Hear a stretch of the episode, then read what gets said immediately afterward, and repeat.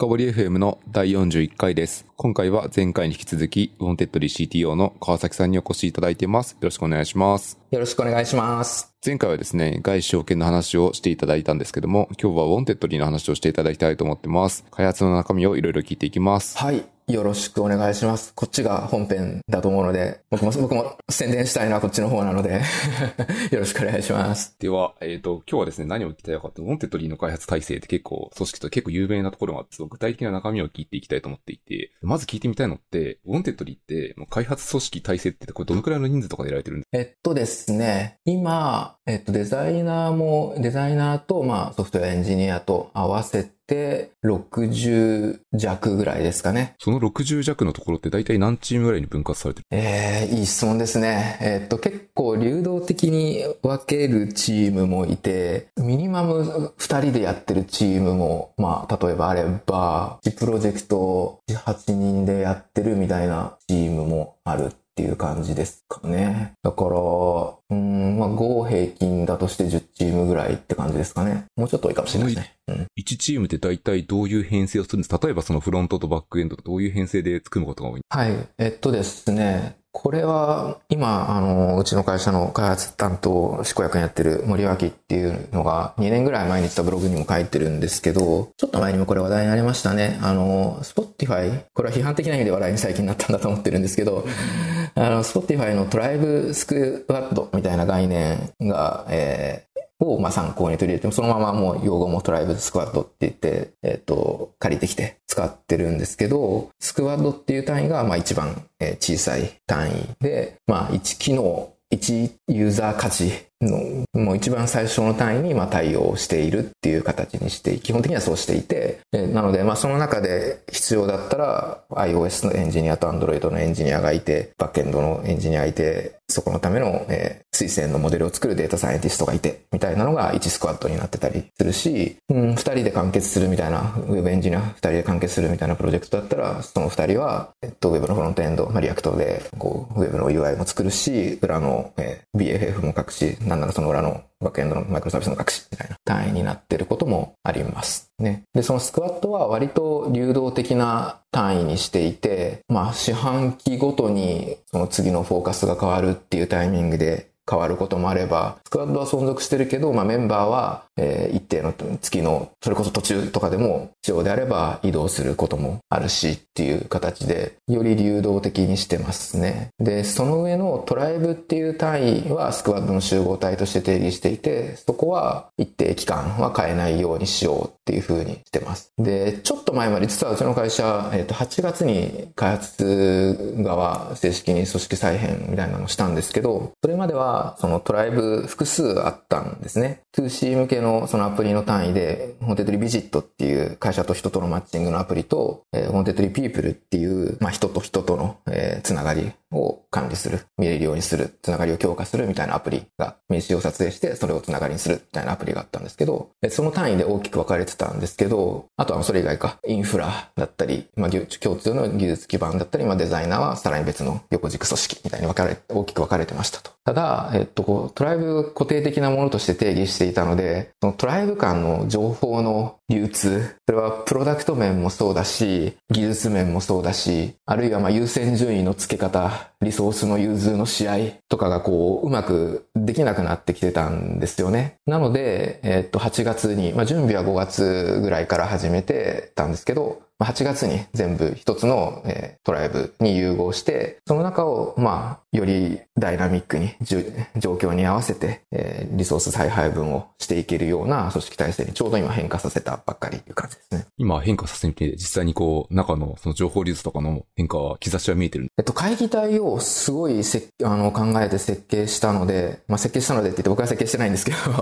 えっと、他のエンジニアリーダーのみんながすごい考えてくれて、整理してくれたおかげですごくいいものになったなって思っていて、これは、ポッドキャストだからお見せすることができないんですね。いつかブログで僕か誰か他のリーダーがあの書くと思うんですけど、プロダクト間の、えっと、情報のラインと、技術の情報の、えーまあ、会議体、ラインと、を、まあ、分けて定義しました。で、それぞれに対してどういうサイクルでどういう、誰が出席するどういう会議体があって、それは誰までに広げること、この会議体では何が決まって誰に広げるんだみたいなのを定義しましたね。あとそれ以外のラインだと、まあ、いわゆるマネジメントじゃないですけど、こう、例えば役員会議とかで決まったことをどう拡散していって、逆にそのそれぞれの情報をどう集約して役員会議まで上げていくかみたいな。マネージメント、エンジニアリング、プロダクトのま3つ。あとはもっと違う自分の成果発表というか面白い技術とか最近やった仕事を他の人に紹介するっていう、こう全体に広げるみたいなテックランチって呼んでるんですけど、テックランチとかデモデーっていう制度があるんですけど、そういうその4つにそのコミュニケーションのラインを整理した。その会議体は例えばどういう頻度で開催されてる？例えば、えー、えっと、クロスチャプターシンクアップって呼んでる、もうこれ完全に社内用語なんですけど これはエンジニアリング、まあ、技術の方の、えー、意思決定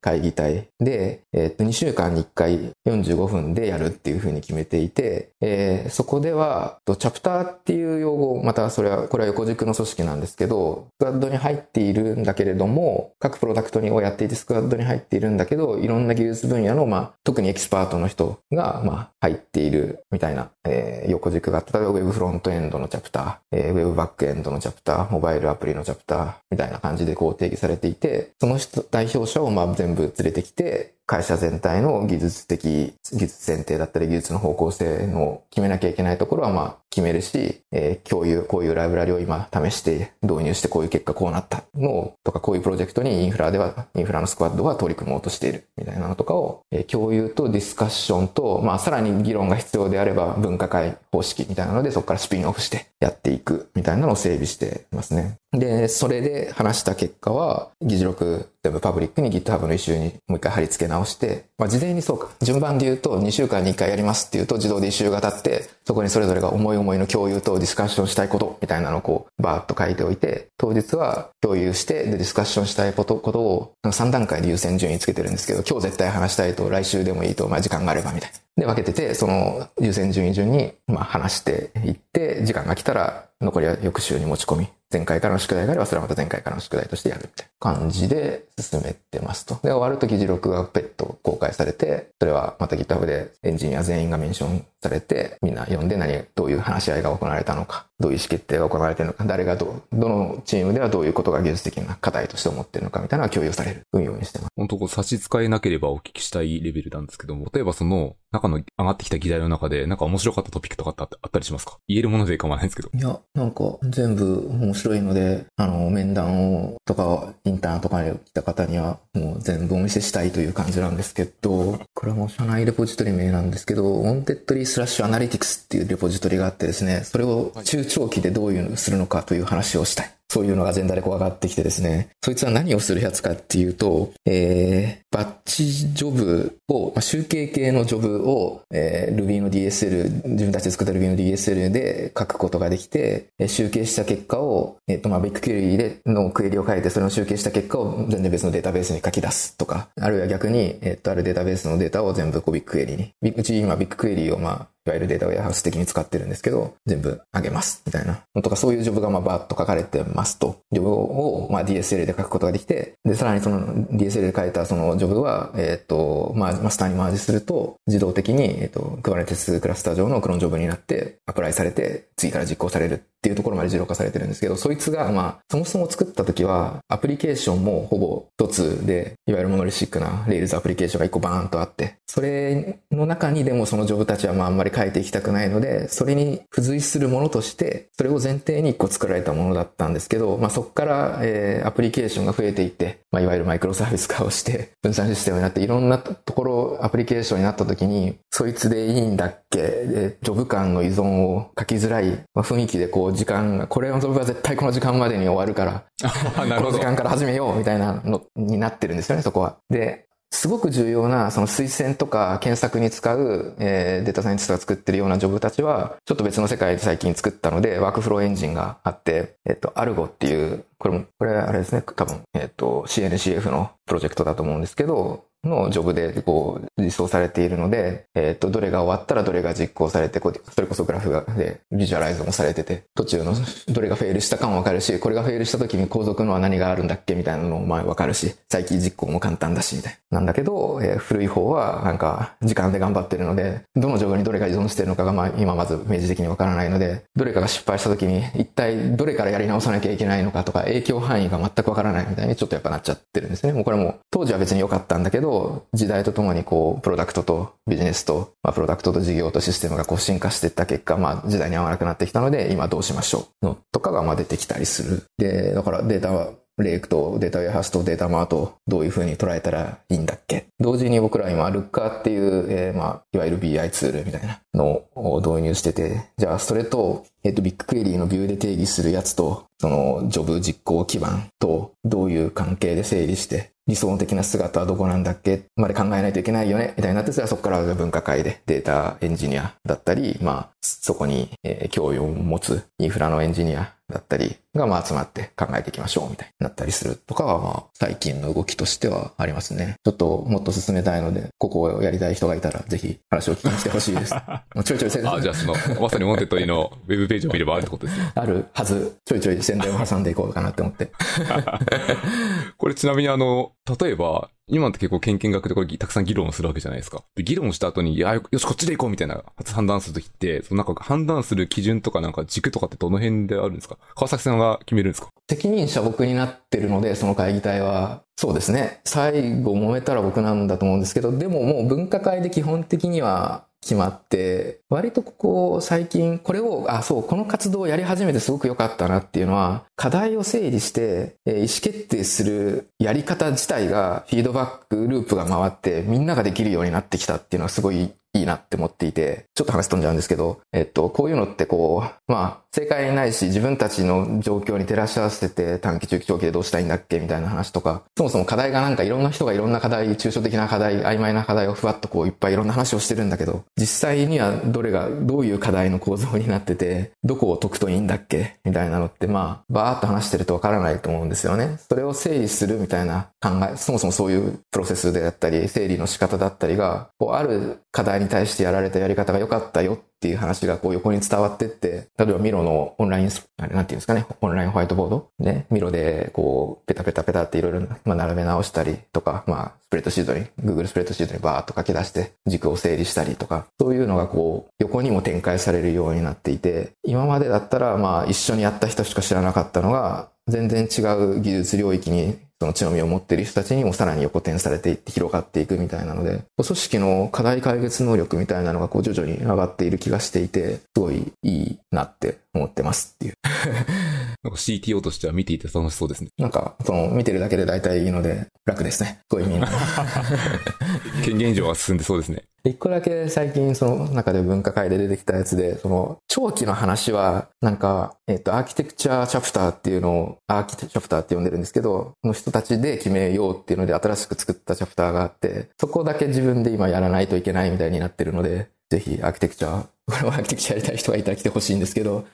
なんか課題感がやっぱりちょっと違ってきて、各プロダクトを担当してると、よりやっぱり短期間でのえープロダクト上の成果を求めたくなり、それで正しいんですよね。技術基盤をやってるチームとか各チャプターも、まあ、3ヶ月、半年ぐらいの単位で、プロダクトロードマップ、まあ、会社のロー、え戦略、プロダクト戦略があって、事業戦略があって、それにどういうことやりそうで、じゃあ先、今、ウェブフロントエンド、いろんなものが乱立してる、あるいは CI が遅いとか、デザインシステム、ライブラリが必要だよね、とか、そういうとこに投資しようみたいなのは、まあ、もう6ヶ月の範囲で絶対ペイするって分かってるんで、意思決定しやすいんですよね。でも、1年とか2年で困らないんだっけ？みたいな問題って、なかなか取り組みづらくなっちゃっていて、それは本当にこれまでうちの会社でうまく、問題意識持ってる人がいても声を上げる場所がなかったし、それを解こうとする、まあ、ある意味インセンティブ構造にもならないような問題があったと思うんですね。よく考えたらこれは問題じゃないねって判断できるようなことかもしれないし、やっぱり問題だからちゃんと取り組んだ方がいいねっていう判断もあるかもしれないけど、その判断自体を結構してこれなかったなと思っていて、そこだけ責任を持つ人たちをまあさ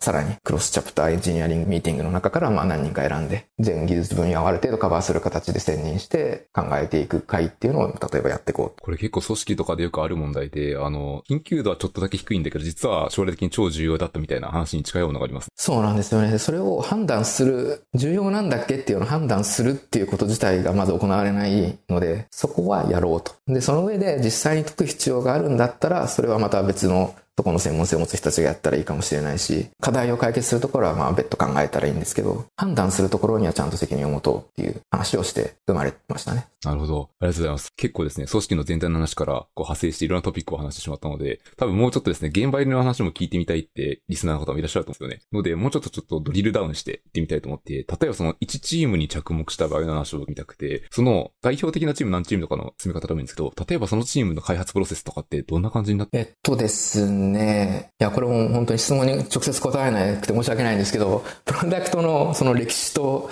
えー、大きさによって全然違うなって思っていて、大きく分けると今3つに、えー、プロダクト分かれてるんですよね。全体としてはその Wantedly っていう、こう、1プラットフォーム、ビジネス SNS でアカウントがあって、プロフィールがあって、つながり情報があってっていうプラットフォームなんですけど、会社と人とのマッチング、昔からやってるメインの事業を担当しているチームと、えっ、ー、と、さっき言った Wantedly People っていうアプリは、ウェブのプロフィールと、まあ、一緒にチームがくっついて、なんですかね、働く人の ID になるみたいなミッションで、こうプロフィールとか、とか、つながりとかをちゃんとやっていくんだっていうチームになったんですよね。で、もう一個新しく作った1年ぐらい前からやってるところがあって、僕は僕自分でやってるんですけど、企業のユーザーさん向けの、まあ、従業員向けのサービス、エンゲージメントって呼ばれるような、従業員エンゲージメントだったり、ワークエンゲージメントって呼ばれる、まあ、概念があるんですけど、入社した後に活躍して成長して仕事に意義を感じられるようになってもらうみたいなことを、のためのまあプロダクト群みたいなのがあって、そことかはもう完全に新規なので、えー、少ない人数で短いサイクルで意思決定しながら、1週間まずこういう、まあ、このプロダクトはこういう課題があるであろうと。に対して、すごく雑にプロトタイプ実装をして、社内リリースだけして、社内で1、2週間運用して、うまくいったので、じゃあ本実装して、全お客さんにリリースしよう。みたいなプロセスを経るし、さっきの中で言うと、えー、ウェブのプロフィール、 Wantedly のプロフィールって、もうずっと前から8年あるので、今一番表現したいものに裏のデータベースの設計もそうだし、UI もそうだし、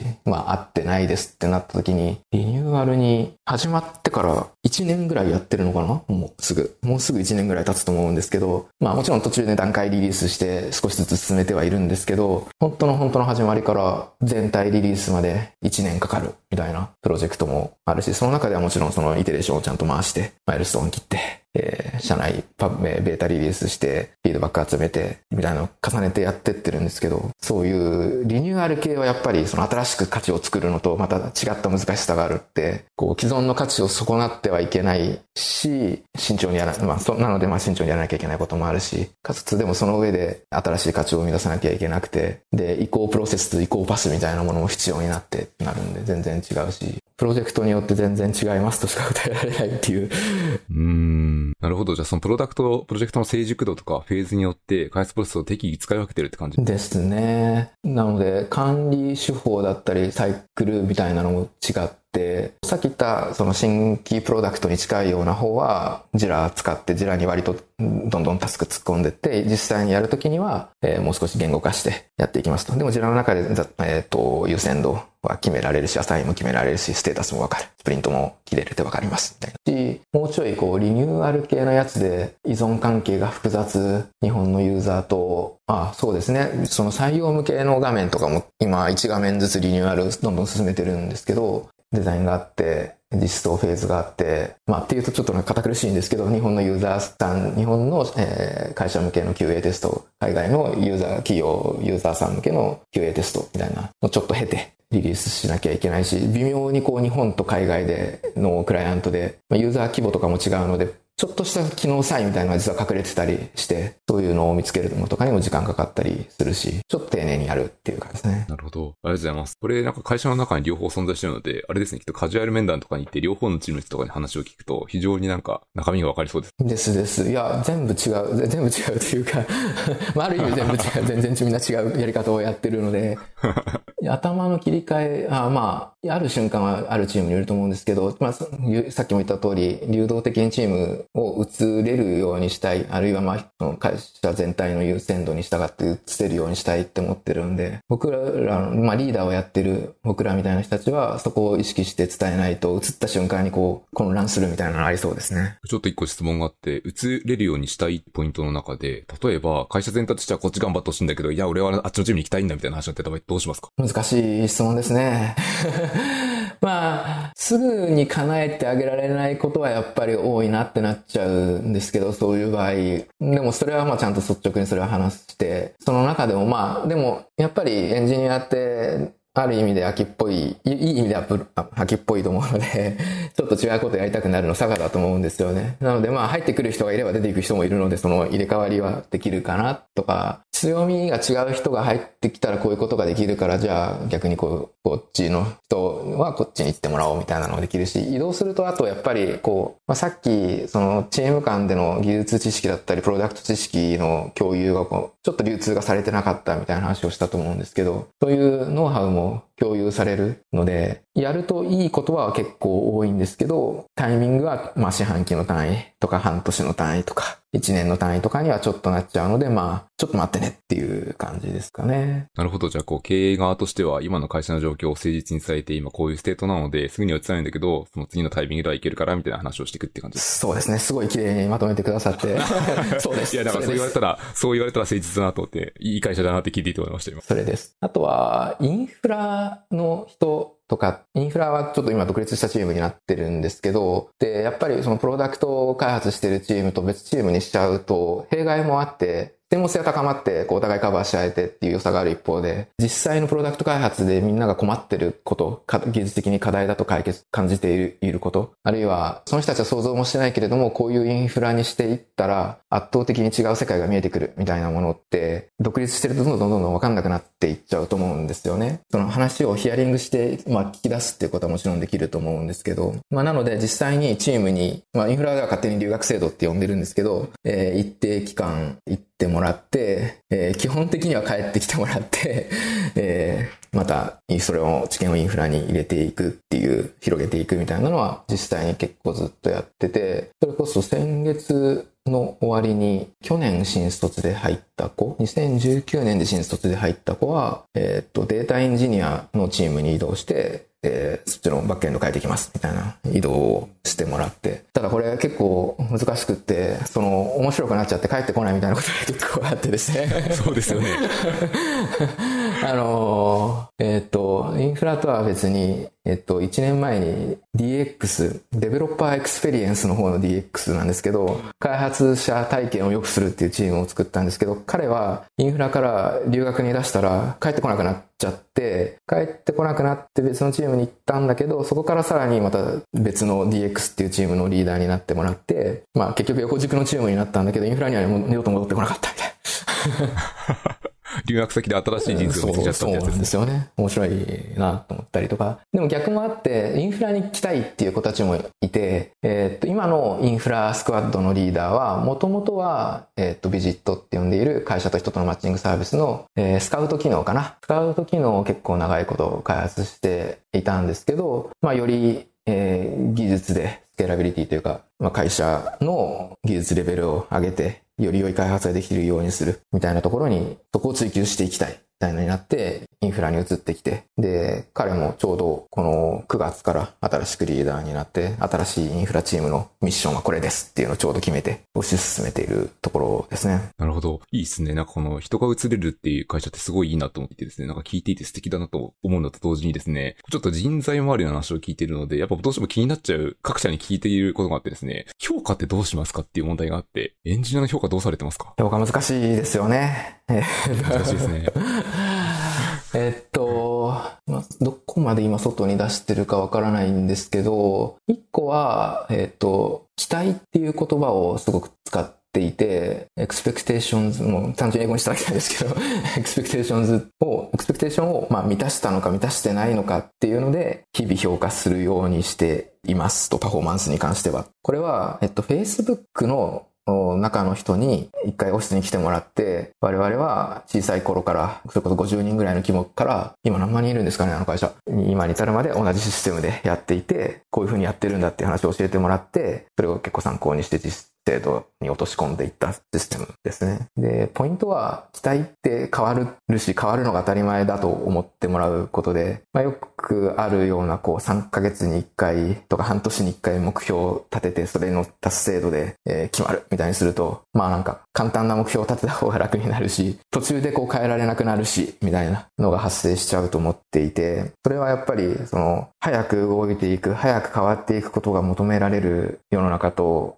そういう会社、それがいいことであると思っている会社なので、評価制度と自分たちが目指す姿が一致しないと思うんですよね。なので、えー、期待に応えてるか応えてないのか、すごく応えてるのか、もう信じられないぐらい応えたのか、みたいな、そういう段階で、えー、日々つけていってるっていう感じですね。例えば実際のオペレーション運用とかで、その期待の変化ってどのぐらいの頻度で発生ですか？うー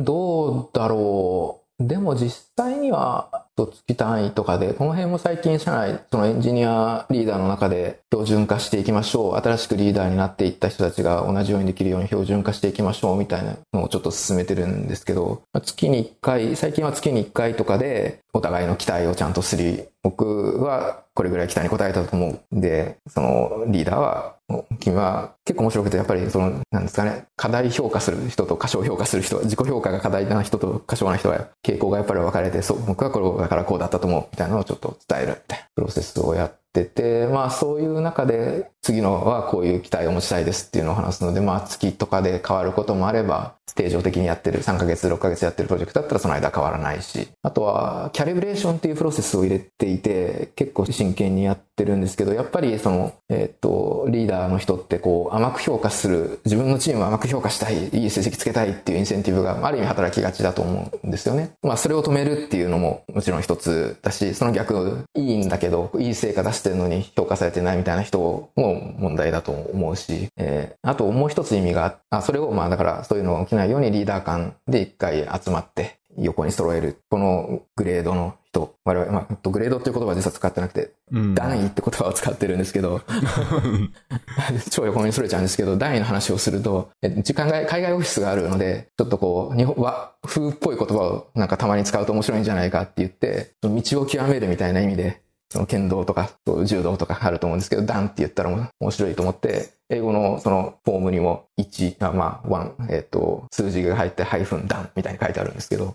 段位っていうまあグレードがあって、そのグレードの人だったらこれぐらいだよねっていうのをこう横に舐めて、えー、お互いちょっとディスカッションします、するっていうプロセスを経てます。で、そのプロセス結構時間かけてやってるんですけど、えっ、ー、と、もう一個重要なその、そのプロセスの意味があって、良かった人がいた時に、まあ良かった理由を説明するんですよね、他のリーダーに。こいつはすごいこうでこうで良かったからこうだった。で、こういうアドバイスしたらこういう風ないい、こういうサポートをしたらこういう風な成果が出た。みたいな、その、どういう時にどういうサポートをしたらどういう風ないい結果になったのかみたいな他に共有できるし、あるいはまあ、えー、サポートしなくても勝手にいい成果が出る時あると思うんですけど、こいつはこういう風に考えてこういう風だったから良かったんだっていうのをまあ言えると、他のリーダーがそこから学べて、えー、自分のメンバーをサポートするときにうまく活かせるし、えー、逆もあって、まあ、あると思うんですよ。うまく成果出ないなっていうタイミングだったり、そういうメンバーが一チームにいるっていうことあると思ってて、そこで、まあ多少、なんていうんですかね、悩みを相談できるというか、こういう状況でこうなのでっていうのが、他の人がまあ、例えば、多少こう客観的な目線だったり、それぞれの経験に基づいて、そういう人にはこういうサポートをするべきなんじゃないのかっていう、まあある意味アドバイスを別の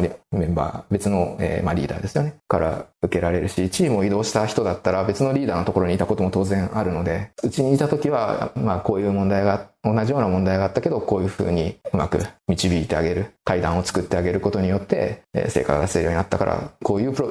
ジェクトの進め方をするといいよとか、こうこういうプロジェクトが向いてるよとか、が共有されるので、まあ結構手間だし、時間かかるんですけど、真面目にやってます。いいですね。そのキャリブレーションとかいう制度がないと、結構その、やっぱそうですよね。自分のマネージャー、自分がマネージャーだったら自分の部下をどんどん昇格させたいっていうふうに、こう気持ちは働きますからね。そうですね。だからチーム内でもまあ一定キャリブレーション事前にしてきてもらうんだけど、それをさらにまた全体、まあ開発組織全体の中でもキャリブレーションして。一緒に聞いたけど、多分そのチーム内でもしてきてもらって、その全体でもやってもらったってことですです、ですです。了解です。ありがとうございます。ではですね、そろそろ収録的には終了していきたいと思います。ということで、最後にですね、この川崎さんの方から何かこうリスナーの皆様に宣伝したいと伝えたいこととかって何かありますか？そうですね。えっ、と、 Wantedly のエンジニア組織は、ありとあらゆるソフトウェアエンジニアを絶賛採用中なので、今日の話を聞いてちょっとでも興味持ったらもっと聞いてみたいなって思っている、思った人はですね、えっ、と、 Wantedly 上の募集で応募してくれても、話を聞きに行きたいってボタンを押してくれてもいいですし、えっ、と、ツイッターとかで話しかけてくれてもいいですし、お話、もっと、パブリックにはちょっと話せない話とかをもっと、それこそ深掘りして話せるので、ぜひ興味を持ってもらえると嬉しいです。ありがとうございます。ではですね、その Wantedly のそのページ、ど真ん中のページもショーノートの最後に載っけておきますので、ぜひあの興味あればポチッとしていただいて、行ってみようかなって思っていただける人が増えると僕はいいかなと思ってます。というところで、最後に宣伝をして終わります。このポッドキャストはハッシュの深掘りでフィードバックを募集していますので、もうなんか川崎さんの話を聞いてこれ言っときたいなみたいなことがあれば、ぜひ、ハッシュ深掘りで書いていただけると大変ありがたいと思います。前回、今回にわたって第2回ですね。川崎さん出演いただいて大変ありがとうございました。ありがとうございました。